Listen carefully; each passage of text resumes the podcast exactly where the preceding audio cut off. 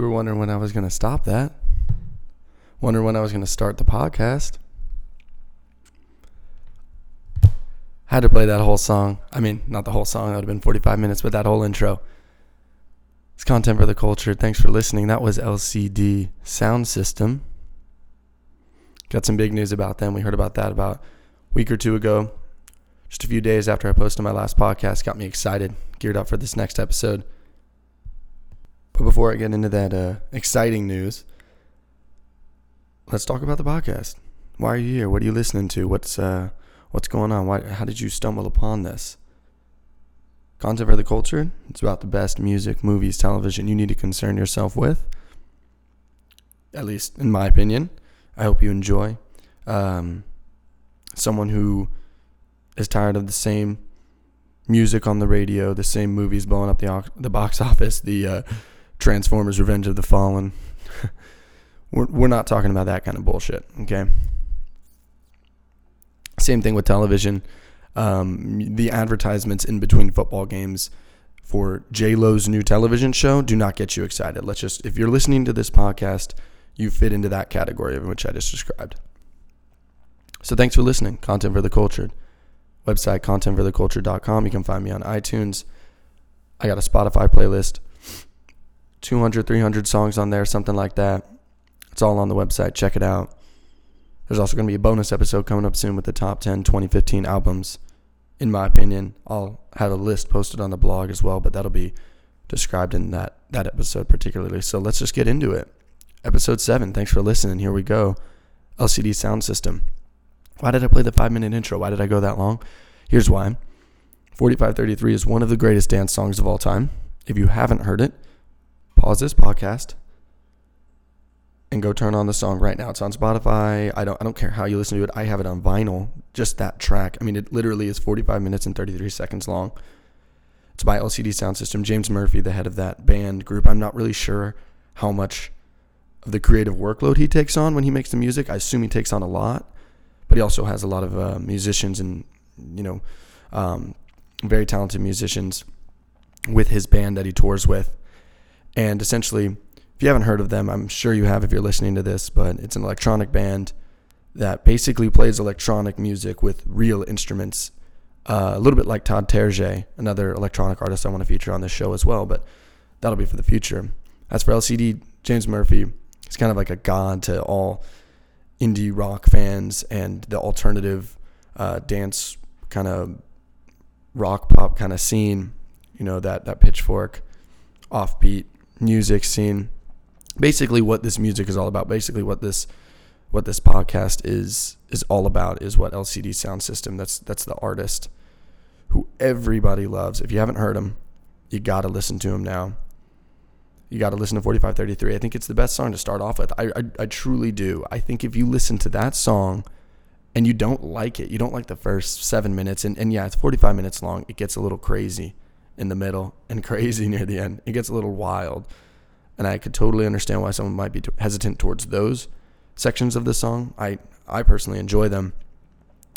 However, if you don't like that first five minutes, that first 10 minutes, I, you shouldn't be listening to this podcast. I'm just kidding. I, I mean, you, you, you have some problems. We'll just put it that way. You have some problems. You have some issues. They might be able to be worked out, but, but you definitely have some major issues if you don't like that song. Now, the big news about LCD, and I'm sure you already know this, it's been a week, week and a half, but like I said on the last episode, I'm trying to do episodes bi monthly every two weeks. And so LCD Sound System officially announced their reunion. They played their final show in, I believe, 2011 in Madison Square Garden. James Murphy said he was done with the band. Completely respectable. It's his choice. It's his band. Do whatever the hell you want. And he took four years off. Uh, he produced some albums with Passion Pit, Wow, and those P's were really loud there. Passion Pit, I'll say that later. Uh, he produced some albums with them, or I think a album. He opened a wine bar in Brooklyn, New York, which I, I've, I've been there. I bought the cheapest bottle of wine while I was there, but I goddamn well been there.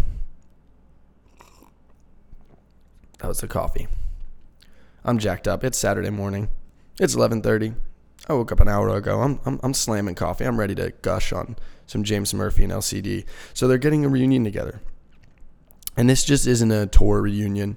This isn't a we're gonna go play Coachella and be done. It's a one-time thing. They announced a, they announced their reunion on top of the rumors that they were going to be playing Coachella with Guns N' Roses and headlining the festival. So we all saw it was you know we kind of saw it coming. We we kind of felt it happening, but it, it, was almost a little too good to be true. It felt like for a second. It, it was so surreal. I I really didn't want to buy into any of those rumors, any of that nonsense before I knew it was true because I was, uh, you know, that he as a musician and that band as a whole means so much to me musically that I don't know if I could handle the heartbreak of a potential reunion or a potential album or anything like that and then have that reneged from me. So I'm excited to say that they are officially going to be headlining Coachella. I will be attending that festival at Coachella. I bought my tickets, a miracle story on how I got them and also they're going to be releasing a new album while also touring the entire country. I mean, it was it was the greatest news I'd heard, and and you know, it, it was some of the greatest greatest news I'd heard in, in in a little while. Especially musically speaking, it's been a little slow, in my opinion. I haven't found any new music yet. I'm still on that grind. I'm still trying to find new artists, and I know it's kind of like, why are you featuring LCD on this episode? Why are you talking about LCD? They, their last album was four years ago. Well, their newest album is going to be coming out soon. I don't know when, but it's coming out in 2016, and they're going to be touring the country, and you need to know about it. Everybody needs to know about it. And if you're not a fan, you need to see them either way. It's exciting news. It's exciting news. And and here's what I kind of wanted to get into on the podcast. Here's what I wanted to talk about. It's great news. It's great news for any music fan. If your band is reuniting, they announce they're done. It's, you know, it's heartbreaking, but you have to understand that as a fan, you expect a lot from these artists and these musicians, whether it's you know live in shows or albums that they're going to put out, or even just an interview, and, and you hear them say something different than what you expect, and you start you know you judge everything, you judge everything they say and do, and and they're under a complete microscope. It's a lot of pressure, and I don't know if that's entirely why James Murphy ended the band. I mean, they were kind of at the peak of their success, so it wouldn't you know surprise me. But I also think he just wanted a break. I mean, he's old, you know, he's like 40 years old, something like that. I mean, that's for an electronic music band going to play shows where people are going to be rolling and tripping on acid and just getting fucked up and want tons of energy. I mean, that's a lot to ask of a of an older guy, a middle-aged man. Still though, I mean, mad respect for the guy. He's in, he's still incredible. He hasn't lost his touch at all. And and so it's exciting. I, I heard the news and I, I was just ecstatic. I literally texted all my friends. I, I tagged everybody in as many Instagram posts that I saw on it. I mean, it was like once I knew it was official, I saw it work, and I just I had to take my break there and get out of the building and walk around. I'm like, I need to let people know because I need to scream this from the fucking mountaintops because good lord, this is exciting. And so initially, I I thought I wasn't going to get Coachella tickets. I I was planning on it potentially. Coachella tickets were going on sale. I think the next day, on that Tuesday or Tuesday or Wednesday, and I um, I, I really wasn't sure. I said, you know, I'm just gonna see him. I'll see him when I go to LA. I'll see him when I when he you know I'll see him when he comes to New York. I'll go fly out there. I don't give a shit. I'll just go see him live in the city. And then, you know, luckily, my girlfriend convinced me. She said, no, let's do it. It's going to end up being the same. There's no tax on these tickets. It's going to be, you know, $350 for each ticket plus, uh, or no, $400. $400 for each ticket and an extra 50 each for the car camping pass. And I'm like, oh, you know, 450, we can make that happen. And I started to buy into it. The next day, tickets go on sale at noon. She has the responsibility of buying the tickets. We, you know, mind you, we've created the account. We've saved my credit card information, not the shipping information, but you know, we got as much as we need. And she's ready to go. I mean, I was at work. I, I couldn't, you know, the nature of my work, I can't just sit on my computer and really work on whatever I want, shop on Amazon all the time. It's kind of hectic. And so she had the pressure and she, you know, right at noon, right when they go on sale, she's in. She's in the portal. She's waiting. It's loading. It's, you know, it's looking good for you. It has that little fucking message just to tease you, just to make it all that much fucking harder for you. And it tells you your tickets are close. You're almost, you, it looks good. It's looking good. And it, it gives you this positive outlook. And, oh, hell yeah. So 15 minutes passed, and she texted me. And she goes, "Well, how, how long is this supposed to take?" And, and at that point, I mean, I know she she works in like 30 minutes, 45 minutes. I'm like, "Well, fuck, I hope not that long." Like, I don't know. And then I get a text five minutes later, we didn't get the tickets, and I, I was just bummed. I, I immediately I was like, "Fuck!" I after a, a day before, 24 hours ago, I didn't want to go. to 12 hours ago, I decided, hell yeah, let's do this. And now I'm super psyched, uh, super psyched, stoked. I mean, I'm ready to go. And then it just, oh, it's not happening. But miraculously, my girlfriend went back into the website, clicked checkout, add to cart as many fucking times as she could. And I will never forget what she did on that day. I mean, it is just, she should be given a medal of fucking honor because it was just unbelievable. She hit it a million fucking times and kept saying, We're sold out, or they're all reserved, whatever it was saying, whatever bullshit. And then boom, clicks. You got your two tickets to Coachella. Holy shit. Holy shit. Okay. And, and I don't know this the whole time. For 15 minutes, I'm just wallowing in my sorrow at work. And and then it does the same exact thing for the car camping pass, which you need, by the way. We can't afford a hotel. Uh, obviously, it's Coachella. I mean, it's it's not even a real city. You go there, any hotel, I mean, insanely priced. Like three hundred dollars a night for like the shittiest Best Western. That's like ten miles away. You know, ridiculous. It's just not going to happen. So she does the exact same thing for the car camping pass, and, and I apologize for those breaks in between. I'm just drinking a little coffee. It's authentic, you know. It's the morning time. And um, anyways, she does the exact same thing, gets the car camping pass, sends me a text, and oh my fucking god, we got him. And I'm just, I've never been, uh, never been so in love in my life. No, but but for real, it, it's very exciting, and, and I'm going to be attending Coachella. I'm going to be going. I'm excited to talk about it on the podcast, preview it on the podcast when uh, we get a little closer there. But that, that's my story. We got the tickets, and it was, I had that moment of letdown, like, oh, this isn't to happen. I'm like, fuck. I mean, I can go see them live, I guess. Like, fuck. And then just 15 minutes later, just brought up from the dead. You know, just, just, just. Oh my god. I mean, it was, it was awesome. So I'm very excited. I'm to go to the show, and I'm very excited. LCD is reuniting, which brings me to the next point I wanted to talk about. Kind of started on. I figured I'd tell the Coachella story. So I heard fans of LCD, we're complaining. We're actually complaining about an LCD sound system reunion. I a lot of people on Reddit, a fucking course, it, just a typical Reddit, Redditor response, and basically, and this is I'm gonna assume, hopefully, I fucking hope this is just like the one percent. This is the this is the minority. Okay, this is the people that just they just like to complain. They just like to bitch about things. I mean, I know I like to complain about, you know, movies. I, I bitched about Star Wars last time. It's like, okay, all right, sir, don't talk to me about people that just like to complain for the sake of complaining. I get it but LCD sound system reuniting. And at least, you know, I could understand one if they're like, we're just going to release a new album. It's like, okay, we always get scared when an artist is going to release just a new album in general. I get that trepidation. I mean, come on, let's fucking talk about Modest Mouse for a second. Like, that album, I even have some of those songs on that album on the Content for the Culture playlist. And every time I hear them, I'm like, ah, I kind of want to take those off. They suck.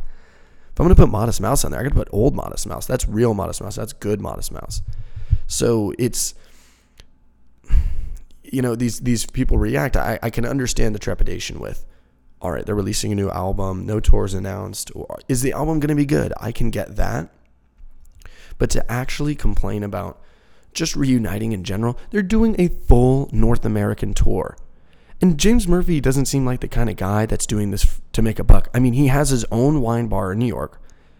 He he produced a fucking Passion Pit album, or no? Did I say Passion Pit earlier? I said Passion Pit earlier. I'm so sorry. That is, it, he did not produce a Passion Pit album. I'm sure every you know diehard music fan. I know one of my buddies is listening right now who actually loves LCD Sound System as well, loves Passion Pit, and loves Arcade Fire. The artist he actually did produce an album for. Arcade Fire also performed at his final show, Madison Square Garden. I'm so sorry. That was I apologize for the misinformation there at the beginning, but he produced an Arcade Fire album. I apologize. Not Passion Pit. Disregard all that bullshit.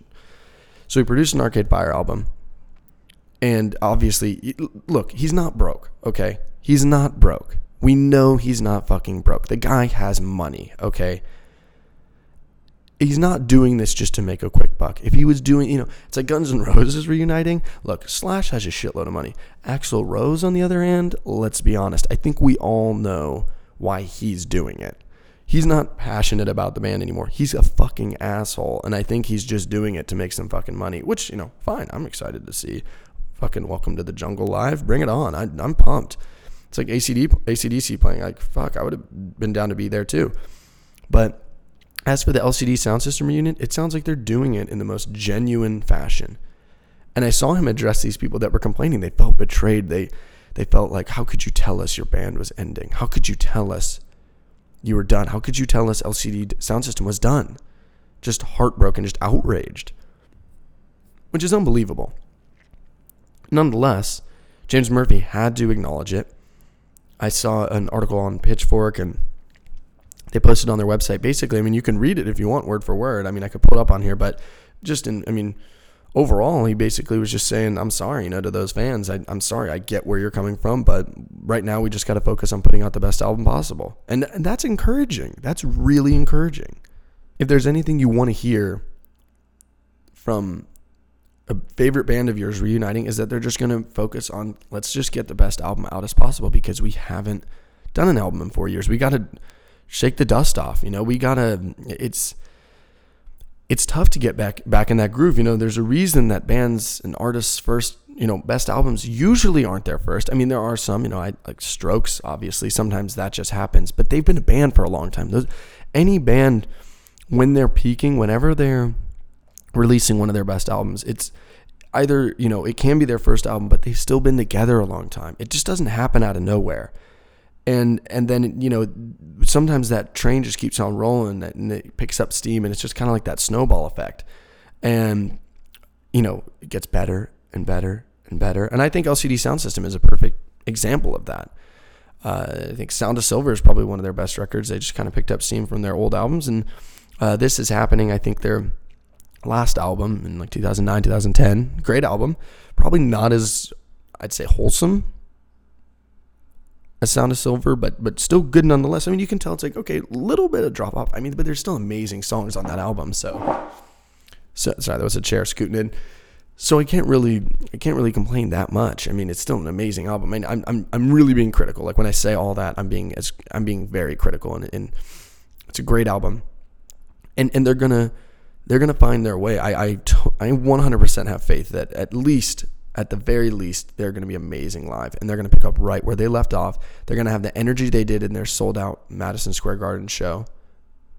And if you haven't seen the documentary about that, uh, about that show, you need to. I'm going to pull it up right now. I believe. Let's let's just Google it real quick.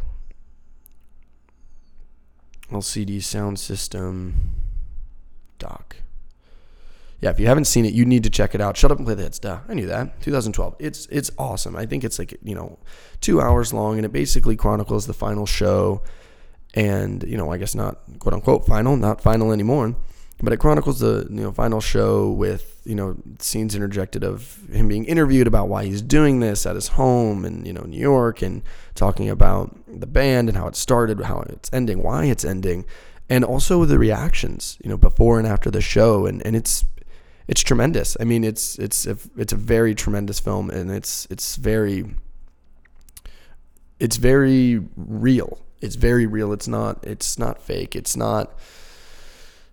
You, they didn't make the documentary to be like we're gonna make him look so cool on the way out. It's like no, this is just the way they went out. This is just that's this fucking band. That's James Murphy. He's the epitome of cool. So if you're complaining about the re- reunion and and this is basically all you know all this is about and that's why I'm featuring this artist. I want to talk about the reunion. I want to talk about the new album. And if you're not excited, get excited. Okay?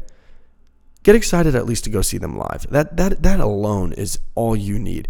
You don't have to get your hopes up about the album because I get that. Okay, I get when bands reunite and they're saying, "Hey, you know, we're gonna put a new album out." Okay, okay. It's like, all right, you know, let's maybe be patient, but don't be too patient. Don't be like Modest Mouse where they fucking took like eight years on their like follow up to their last album, like 2006 or whatever it was. Like, good lord, don't do that. Don't you know expect the greatest album ever. I at least expect some good hits. There's going to be some good songs on there. It's it's James Murphy. It's LCD. He has he has a great sense of of rhythm and and just vibes and keeping a song from start to finish so tight and so focused. Essentially, just just enjoy the fact that they're reuniting. They're going to be playing live and and wait for the album and, and we'll see how good that is. We'll we'll we'll assess that when it gets here, but I'm excited. And if you're an LCD sound system fan, if you really and truly are, you should be excited too. And you should be excited to go see them at Coachella or to go see them at the city they're playing near you. Playing in a city near you. Very excited though. LCD is back. 4533. Check it out. One of the best dance songs of all time, I think. I don't know why clubs don't play it. I mean, the first seven minutes is so much fun. I even if you've never heard it in your life, you just it's just such a fucking sick groove. And yes, that sounded so lame and so douchey, but it, really, that's just. I mean, I was listening to it as I was playing it in the intro, and I'm like bobbing my head, I'm tapping my foot, I'm like, good lord. I mean, it just it gets in you, and you just start moving. It's it's one of the best dance songs I've ever heard, up there with the likes of Daft Punk, which obviously is saying something. And I think LCD Sound System is up there. So I'm, I'm almost glad that they reunited just so I could feature them on this show. I don't I don't think I ever would unless they were reuniting because it's almost too easy. It's too obvious to say LCD. I like to you know talk about artists that maybe you haven't heard as much. And a lot of people have heard of LCD. So I, I get that you might be like LCD, like why are you come on. But you know what? They're reuniting. I'm excited and it's it's gonna be a lot of fun. I'm excited to see them at Coachella too. That is gonna be fucking amazing and, and, and it's gonna be disgusting and dirty and germy and and just fucking wild, but I'm very excited. I'm gonna be sleeping in the trunk of a car. Woo! But in all seriousness, I'll you know I'll, I'll do an episode on that and talk about that show. It'll be exciting. And, and if anybody else is going or doing any festivals, please let me know. Contact me on the website, contentfortheculture.com. There's an inquiries page. Just send me a message. One of my buddies from college sent me a message as well. Gave me some feedback on the podcast. It was great. I love it. Anything, you know, constructive feedback. And if, if you're listening right now, buddy, Austin, uh, thanks for listening. And uh, to any other listeners as, out, out, there as well, thank you so much. And, and like I said, get in touch with me. I want to hear where you're going, what you think any new releases you think I should check out, just hit me up and, and let me know. It's it's exciting. It's finally a new year and, and festival season is upon us and a lot of these bands and artists are going to be taking advantage of that. They're going to be riding that, you know, marketing wave all the way to the bank, you know. and I fine, make some money, like fuck it, you know. I'm not going to hate on any band for taking advantage of that. Ride that momentum. It's it's exciting all these lineups being announced and New York's having their own Coachella festival now too. Basically, I know it's not Coachella obviously, but it's from the producers of the Coachella festival. So I mean, we all know that'll be awesome, and it's it's an exciting time for music. So we finally made it past 2015, and and I'll also, like I said, talk about my best albums of 2015 and in the in the uh, follow up episode to this, a bonus episode. So, anyways, LCD Sound System, check them out, listen to them. Obviously, I'm sure you have. I'm not trying to insult you as a music lover as someone who's like trying to discover new music, like, come on, you're like, fuck you, dude. I know LCD Sound System as, you know, come on. I was there when they released the new Christmas track. Come on, bro. So check them out. I, I, I love them. And, and I think it's time to, you know, I'm already almost 30 minutes in and I'm still just gugging on, on LCD and James Murphy, but it's just, that's just how it goes as a major fan. And so, you know, let's get on to uh, let's get on to a little bit of television and, and, and movies. And I got some exciting topics to talk talk about there. And, and you're probably going to guess the television show. You're probably going to you're sitting there and you're like, I know what he's going to say. I know what TV show right now is trending and in the in the news and on the headlines. It's like mm, I kind of feel I feel almost like when I talked about F is for Family. It was a new show at the time. I like when it's relevant, but it wasn't like it was blowing up the headlines or the news. So I kind of like like okay, this is a little niche this is a little off the beaten path. I mean, yeah, it's on Netflix and it's new, but maybe not everybody's going to watch it. Maybe not everybody knows what it's about. Like, oh, Bill Burr. Oh, cool. Oh, oh, interesting. What I'm talking about is uh, the show I'm featuring on this episode is Making a Murderer. And you're like, oh, of course. It's been in the news. It's been in the headlines. Obviously, I think I think it was released in December. I'm not sure when. I actually just watched it um, a week or two ago. I just couldn't get around to it. I was I was crushing through Boardwalk Empire season one. It's a long show. It's a slow show. I got to take my time with that. Uh, but but Making Murder is um, one of the most addictive television shows Netflix has put out there. And, and if you've watched it, you know what I'm talking about. And for that that's coming from someone who can binge anything. I will literally binge any television show obviously I think that's kind of our generation. But this show was on a whole nother level because it was a story when people our age, millennials, or my age, our age, all of us listeners, only millennials allowed, but people my age, we listen, you know, we watch these these movies, these shows, and and we we binge so hard, but to have a show like this where we don't, we, we really don't know the ending, and it's true. I mean, it's all true. This all really happened, and it happened in 2005. So at that time, you know what? 1993, I was born. I'm, I'm I was 12. Is my math correct? Yes. I was around 12 years old. I mean, whatever. Obviously, I'm not going to concern myself with a fucking heavy ass story like that. And plus, it's in um, Wisconsin, I think, or I, I believe, wherever Green Bay is. It's got to be Wisconsin. It is Wisconsin. I had to pause the I had to pause the podcast and look it up. I need to come prepared with this information. But uh, it, it, was an addicting show, and I'm sure you've watched it. I'm sure, you, you know, eh, uh, literally, it, it just, I don't know if I've seen a show, a streaming show, just take up that much media attention. I, it was mind blowing, and the filmmakers they knew what they were doing. And, and let me let me just back up a little bit and tell you what it's about. And and I, you know, my friend who messaged me on the website he let me know, you know, hey, that last episode, I enjoyed it. It's getting better. Each episode is improving. I'm like, oh, thanks, man. He's like, but you also spoiled Star Wars. I'm like, oh, I, I did do that. So officially, if I'm talking about a TV show on here, I'm talking about a movie, and you haven't seen it and you're not up to speed, I'm just going to spoil it. I'm sorry. I, spoiler alert. I, I can't not talk about it. I, I, I have to get it off my chest. And, it, you know, sometimes it, it doesn't concern me with the twists or, or what's happening, and I might not go that far into it. Um, but if, if you haven't watched Making a Murderer yet, or you're only two or three episodes, and pause this. And, and I'll just say off the bat, I, I highly suggest it. Because sometimes I'll, I'll mention a show on this or a movie on this, and I'm actually not suggesting, like I think like Spotlight might have spoiled it again. But I'll just say right now, I, I loved it. So with that said, if you haven't watched it, pause it, go watch it on your own. Watch it on your own time and, and, and then come back and listen to what I have to say. And I'd love to hear what you think too. So, spoiler alert, done, out in the open, we're good. So the show itself, it follows Steven Avery, and obviously, I'm sure almost like 99% of anybody listening, if anybody is listening, has already watched the show. But just a brief synopsis: follows Steve Avery, guy who's convicted of like a sexual assault crime on the the beaches in Wisconsin or some shit, a weird Midwest town. His family like owns a owns an uh, auto a stock like a, a auto car salvage yard, whatever. It's like really weird and kind of fucking like hillbilly and depressing, but you know, it's cool.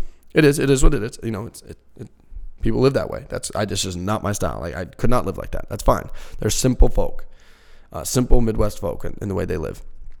Totally fine. And so he was a guy kind of up, up, to trouble, you know, up to no up to no good. But look, you know, they they portray him in the documentary like he's still a wholesome man with family values. It's like, oh, you know, I mean, yeah, but he kind of did some shit too, some stupid shit. The guy's kind of an idiot. Like, I mean, he he got himself into trouble. You know, he, he put himself in these situations too, and you can't forget about that. So, anyways, he gets convicted of a sexual assault crime, and they kind of show how the police really forced it to happen. These Manitowoc County or something like that. They they really forced um, they forced the conviction to happen, and he served 18 years in jail. It was like an awful sexual assault crime, like on a beach. This guy, this lady was just running, and this guy, you know, fucking creeper McGee, you know, grabs her, pulls her into the woods, and like fucking rapes her and beats her up. It's just it really is awful and, and horrible, you know, gruesome and, and, and it's it's tough to watch. I mean, they don't show it, but it's just tough, tough to watch people talking about it and hear what they say. Um, and so he gets convicted, serves 18 years in jail, and then finally DNA proves that he's innocent. That's the first episode, and you're like, wow. So now, and it and it shows how he sues the county for like 34 million dollars, and you're like, oh my god, you're watching this and you're thinking wow, this next, you know, these next nine episodes are going to show I was going to win that $34 million. I can't believe I never heard about this. Like, literally, I, I didn't know anything about it, which I love trying to do with movies and TV now. I love knowing nothing about stuff I'm watching because it's the best way to go. And no trailers, nothing. You don't want to spoil anything. You want to have everything happen authentically and, and, and just naturally. You want to experience everything for the first time when you're watching it. I, I, I believe. Obviously, that's tough nowadays, but anyways, the first episode ends, then you realize, oh, looks like he may get convicted for another crime. But you know, we'll just we'll let's put that on the side. Let's see if that's actually gonna happen because that's a little fucking crazy.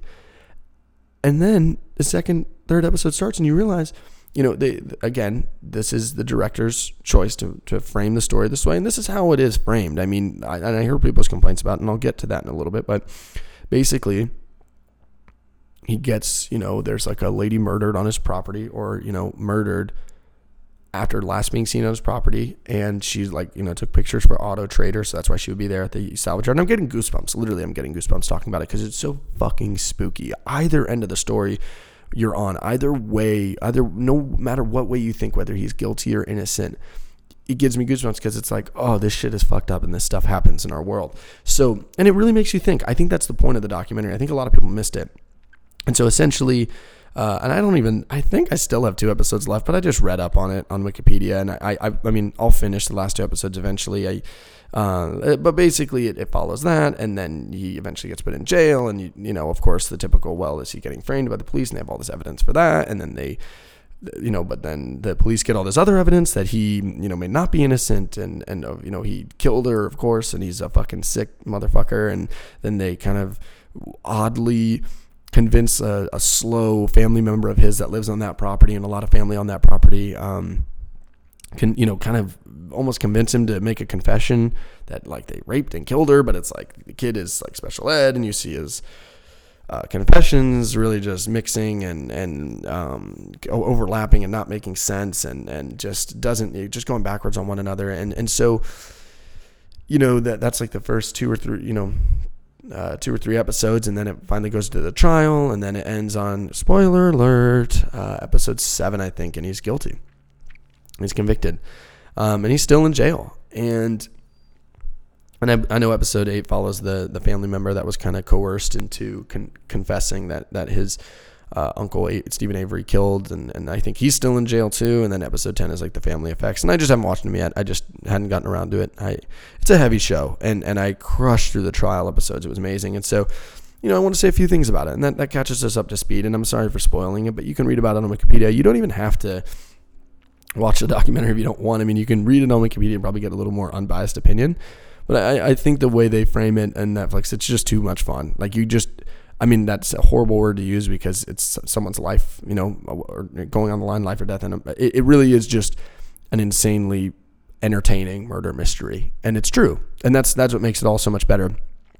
It's like watching. Uh, you know, when you watch 2020 and they talk about something like, holy shit, did they get this guy? Like, I didn't even hear about the story. Like, what? I hope this motherfucker's not on the streets. You know, it's like, oh my God and, and it's one of those shows and but all the while you're wondering well i hope these police aren't still on the streets because they're they framed him you know and so people's complaint about this show because everybody has to fucking complain about everything okay and yeah i complained about star wars but come on it wasn't that good it wasn't that good it could have been so much better all right i'm not going to get into that but people's complaint about making a murder were, was that it was biased and the directors had their you know, they forced their point of view on it. And, and okay, the whole time the show is trying to humanize Steven Avery and make him look innocent. And there's a lot of evidence pointing to that. Or maybe not that he's innocent, but that the police helped kind of prove his guiltiness with plant, planted evidence and and you know just shady you know governmental police bullshit like you know they they control the system that they work in they they truly do and people do overlook that and I think that was people's main complaint is that well, it's so it's it's so biased towards Steven Avery. Like, oh, he's guilty. He's a killer. And it's like, look, when I watched it, obviously by the end of it, I, I was like, oh wow, that motherfucker's innocent. I read up on, a little bit on it, and they you know they skipped over some details. One that maybe would have made him look a little more guilty. I think like one that they didn't include, and you know, I, if there's some that I'm missing, I'd, I'd love you to let me know through the website or something. But there was one where he, I think, like he tried to call her the day that she was killed on like an unknown number, like a star 69 thing, which is shady. Like, why would he be doing that? And like, and I'm getting goosebumps talking about it. It's a spooky ass show. It's a really spooky ass show, and it's really good. It's really entertaining, and it's really just well done and well edited. And they end the episodes on that cliffhanger, just like everybody does in streaming now, just to be like, we know you know that you can watch more, right? It's like, no, it's 12:30 and I work at 7 a.m. No, no, no, no, no, no, no, no. You have time for one more. You need to know if he's the killer or not. It's like, no, you're gonna make me wait another fucking four episodes to find out. But it, it, it really is good. And I just want to say that it's not about here's here's basically my synopsis. Just enjoy it. Go watch it. It's entertaining. And I'd love to hear your opinion. Maybe you think he's guilty, maybe you think he's innocent, but it really doesn't come down to that. That's not the important part of whether, well, did he do it? I don't think he did it. You know, he's so innocent. Those cops are assholes. And I don't know why like I talk like a fucking valley. Those cops are assholes. I don't know I'm talking like a valley girl, but it's uh, you know, it's either that opinion or oh, he's so guilty. He's sick, twisted motherfucker. That's that's the pissed off making a murderer watch uh, m- making a murder viewer there. Oh fucking god damn it. He's so guilty. And it's really not about that. what it's really about is it's about our court system, our legal system, and how backwards it is, and how the more money you can throw at it, the more you can sh- push things your way, shape things your way, and how really unfair it is. You know, the, you talk about the first episode, the guy getting wrongfully convicted. They don't really talk about it that much. I mean, they talk about it obviously. The next episode, and they always kind of come back to it, like, "Well, I already served 18 years, and I did this." It, it, it's one of those things he served 18 years wrongfully convicted, and whether he's serving them now, it's kind of beside the point because he's not going to get out. So it doesn't really matter anymore. What matters is what can we do to change the system now. And I don't think there's anything. I don't. I don't think it ever will change for a while. I really don't. But I, I mean, I texted my brother. He, you know, he's in law, or he just got out of law school. He's you know, passed the bar and everything. So of course this is his kind of show, and he, you know, he told me he's like, I watched all the episodes in two days. I'm like, yep, mm, classic Netflix Netflix fashion, and of course, you know, being into law, I get that. And he kind of said, you know, that's what he said to me. I, I was like, oh, do you think he's innocent? Do you think he's guilty? And and I texted him like asking for that answer, and everybody's searching for that answer, and there's no answer. It's ambiguous. We don't know. And that's what the show's about. It's about the fact that this jury of 12 people they don't know. And that's why when I texted my brother, I'm like, is he innocent? Is he guilty? He says, well, I don't know. I mean, certainly looks like he is, but it's not, you know, and, and I'm like, yeah, you're right. Like, it's, you can't say that. Like, it's just an opinion. He's guilty or innocent. We don't know. No one knows. There's a lot of evidence that points to uh, police, you know, getting involved, way too involved, and maybe planting evidence, doing shady shit, planting blood, of course, stuff like that. I mean, it is so intense and so crazy. You're watching this, like, I can't believe this fucking happened on a real trial, and, and this stuff happens in real life. Like, what? But you know, in those weird small counties and like small towns and states like that, sheriffs and police, they have a lot more control than they might here. They they really do. They're they're they really are accepted in their communities. They can get away with a lot. And so I, I really think the show itself is more so about the legal system, the courts, and, and how fucked up it is. That's why I love The Wire too.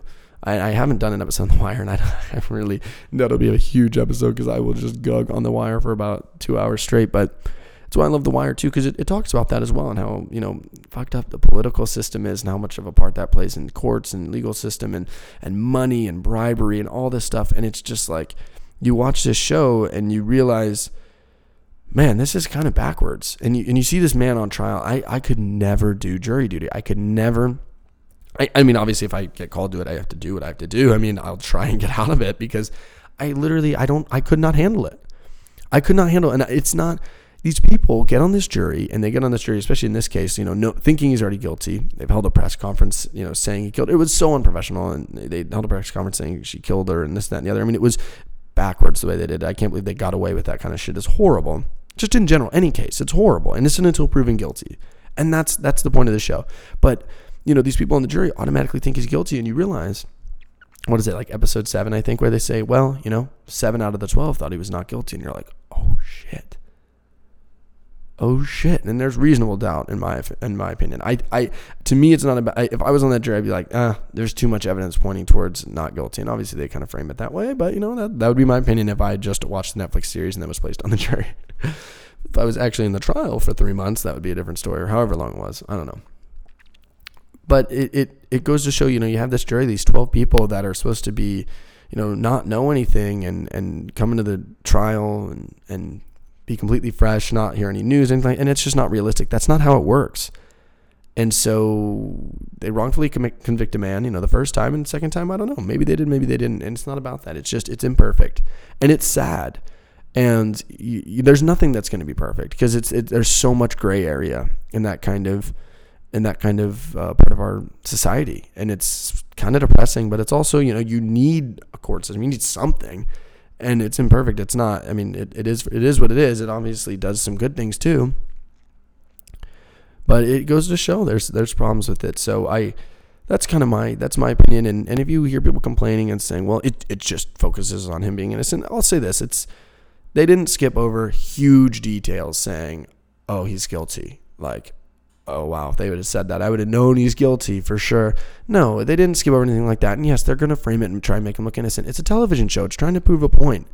It'd be stupid if it was going back on both points. Every movie you watch that you love, or every TV show that you watch that you love, or any album you listen to that you love, the whole time the artist making it is they have an angle, they have a point that they're trying to make. They're trying to make a fucking point, and that show is trying to make a point. And I don't know. I mean, yeah, you could interpret it as trying to prove he's innocent, but I don't really take it as that. I just I, I take it as an imperfect political and um, governmental system, court system, and it, it's it's very interesting. So I hope you enjoy. I, I'd, I'd love to hear what you think and, and hear your opinions on it. And if there's something I missed or some you know guilty evidence, maybe something, I'd, I'd love to hear your opinion. But either way, watch it. It's it's an entertaining entertaining show. Very entertaining, very engrossing and addictive. So Netflix has you know done it again. They're they're just on top of their game. And so on that note, I looked at the clock and I'm like, holy shit, I've been talking for 45 minutes, and this is just gonna have to be a longer episode. I mean, we, it was a big couple weeks. Okay, I watched Making a Murderer. I bought Coachella tickets. LCD Sound System reunited, and then I saw The Revenant. Oh, I finally saw The Revenant. Oh, finally. I was, oh my God. I, I, I was just like, I need to see it. I need to fucking see it. I saw it last night. I missed it last weekend. Let me tell you how I missed it, okay? I missed it on Friday after work. I'm like, yeah, whatever. I just want to fucking hang out and start drinking. And I'm just, I don't want to go to a movie. And, you know, I get that. On Friday after a long week of work, sometimes you just want to chill at home. I try to go on Sunday. I have a gift card to the movie theaters that I like going to, Harkins Theaters and the fucking gift card. You can't buy things online. But this theater, it's a nice theater. You have to reserve seats. So I'm like, ah, oh, we'll just get there at you know seven. The showing's at seven thirty. Who's going to go to a movie on Sunday night? Oh, come on. I literally could not have been more wrong. I get there and there's like only seats in the front row, and, I, and it, it was the toughest decision I think I've had to make in my entire life. No, no, it, it was one of those decisions where you're sitting there and you're like, I could suck it up and do this, but we all know this is just going to ruin the experience. I did that for Avatar once, and it was the worst fucking entertainment experience I've ever. My neck was sore for a week. So I, I just, you know, I was there with my girlfriend, and I'm like, no, no, let's walk. We just walked away. I was like, nope, we're not doing this. I'm not doing this, and it was the right decision to make. And so, tried to see it during the week. Finally saw it during Friday uh, or Friday night. And I was at work during the day, and again, it was the same problem. I can't use the gift card online; it's completely backwards. And I call them. I'm like, I need to use this gift card. Will you buy the tickets for me? And the lady's like, oh, all right, I'll, I'll, make an exception. I can use the gift card. I'm like, fuck yeah, awesome. These tickets, by the way, are $14 each. This theater is nice, but very expensive. Too expensive, in my opinion. And so she runs down to the desk, whatever, and she's all pissed. This is like classic customer service. You know, I get it. It's like, I know I'm kind of that annoying guy, but if I push enough, you have to give in to me. And so she comes back. All right, I got the tickets, and, and we're getting the tickets. We pick out seats. Finally, I was like kind of being annoying. I'm like, well, do you think this seat's better, or do you think that? And it was just like you could tell she just wasn't having any of it. But whatever. I got the seats I wanted. They were decent seats, not not great, but not bad. They were they were fine, good enough. I was like, fuck it. And so she runs the gift card, and oh, you're a dollar short. I'm like, fuck, I don't like what? Am I supposed to wire you money? And I'm like, okay, um, can I give you my card number? And she's like, we really don't do that. I mean, obviously, I'm a doctor. And I convinced her to do it. It was like a complete. Ex- She's like, oh, I'll make another exception, but this will never happen again. I'm like, thank you. I literally read to her my card number, my security code, my my expiration date. I literally gave her all the information she needed to steal my identity. But fuck it, she works at Harkins Theater. I theaters. I I I trust that she won't take advantage of that information. And I just had to see The Revenant. I'm like, this is not, I'm seeing it tonight. I need to talk about it on the podcast tomorrow. It's been two weeks and I'm not going to go in not seeing Revenant. I saw Star Wars, I saw The Revenant, and now I'm going to see Hateful Eight. Hopefully, that's what I'll talk about next episode for the movie portion. But The Revenant, I loved it. God, I was jacked up on coffee when I saw it too. I, I got off work and I'm like, oh man, I'm fucking tired. I got like six hours of sleep last night. Like, I'm definitely going to need some energy to, to make it through this whole thing. And I just got fucking jacked up on coffee. I had like two full coffees. And you're probably hearing this saying, oh, it's a good call. Good, good move there. Two and a half hour movie, get some energy. That's a smart movie guard. No, I'm an idiot because two cups of coffee goes through you in about an hour, hour and a half. I came, I, I, was like an hour into the movie, if that. Like probably, I think I checked the watch and it was like my watch and it was like eight forty. The movie started at seven thirty, so there's a lot of trailers. So I might have been like fifty minutes in the movie, fifty to an hour, and I already had to piss. I'm like, I God damn it! And so I had to like run to the restroom, miss like a second movie. I hate doing that in the theaters, but kind of takes away from the experience a little bit. It kind of gets you out of the zone because it's such an intense movie. You hate to just take a break from it, but I just want to say it was one of the best movies I've seen in a while, and I've oh man, I haven't seen a great movie in theaters in a long time, and it was just so refreshing. And it all obviously went best directing. Um, I, I hope it wins Best Picture. I think it should win Best Picture from what I've seen, and I've heard like Spotlight might. I you already know my opinion on that. I don't think Spotlight should, but I think it deserves Best Picture. I think it deserves Best Actor, and and yes, was it a I, okay? Again, addressing people's complaints. I guess that's my whole show is just addressing people's complaints and, and defending certain things that I like, but you know, I get, I, I like saw some people on Snap Stories saying this, or people, you know, blogging about it, whatever. I don't fucking know. Saying, well, you know, it's just Leo like trying to get his Oscar. It's like, well, what's wrong with that? Like, uh, we, he wants a goddamn Oscar. The guy should be like, take on the role to work with uh, Alejandro Inarritu, I think that's his name. I, I, mean, yes. Like, what do you think he's going to say now? Like, mm, people don't think I'm trying too hard. Let's do Inception too. It's like, no, like, come on.